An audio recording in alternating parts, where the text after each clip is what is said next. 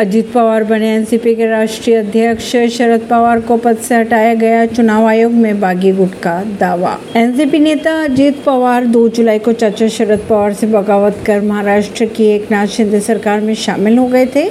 उन्हें deputy CM बनाया गया था। उन्होंने डिप्टी सीएम की शपथ ली थी। उनके साथ ही एनसीपी के आठ विधायकों ने मंत्री पद की शपथ ली थी। अजित पवार गुट लगातार दावा कर रहा था कि उनके पास 40 विधायकों का समर्थन है। आज मीटिंग में इकतीस विधायकों ने उन्हें समर्थन दिया। एनसीपी किसकी यह तय हो, इससे पहले ही दोनों गुट में आज अलग अलग बैठकें भी की गई थी। एक शिंदे द्वारा बुलाई गई बैठक में शिंदे गुट के विधायकों के पहुँचने के बाद बैठक शुरू हुई। एनसीपी के सरकार में शामिल होने के बाद शिवसेना के विधायकों की नाराज़गी दूर करने के लिए आज बैठक बुलाई गई थी।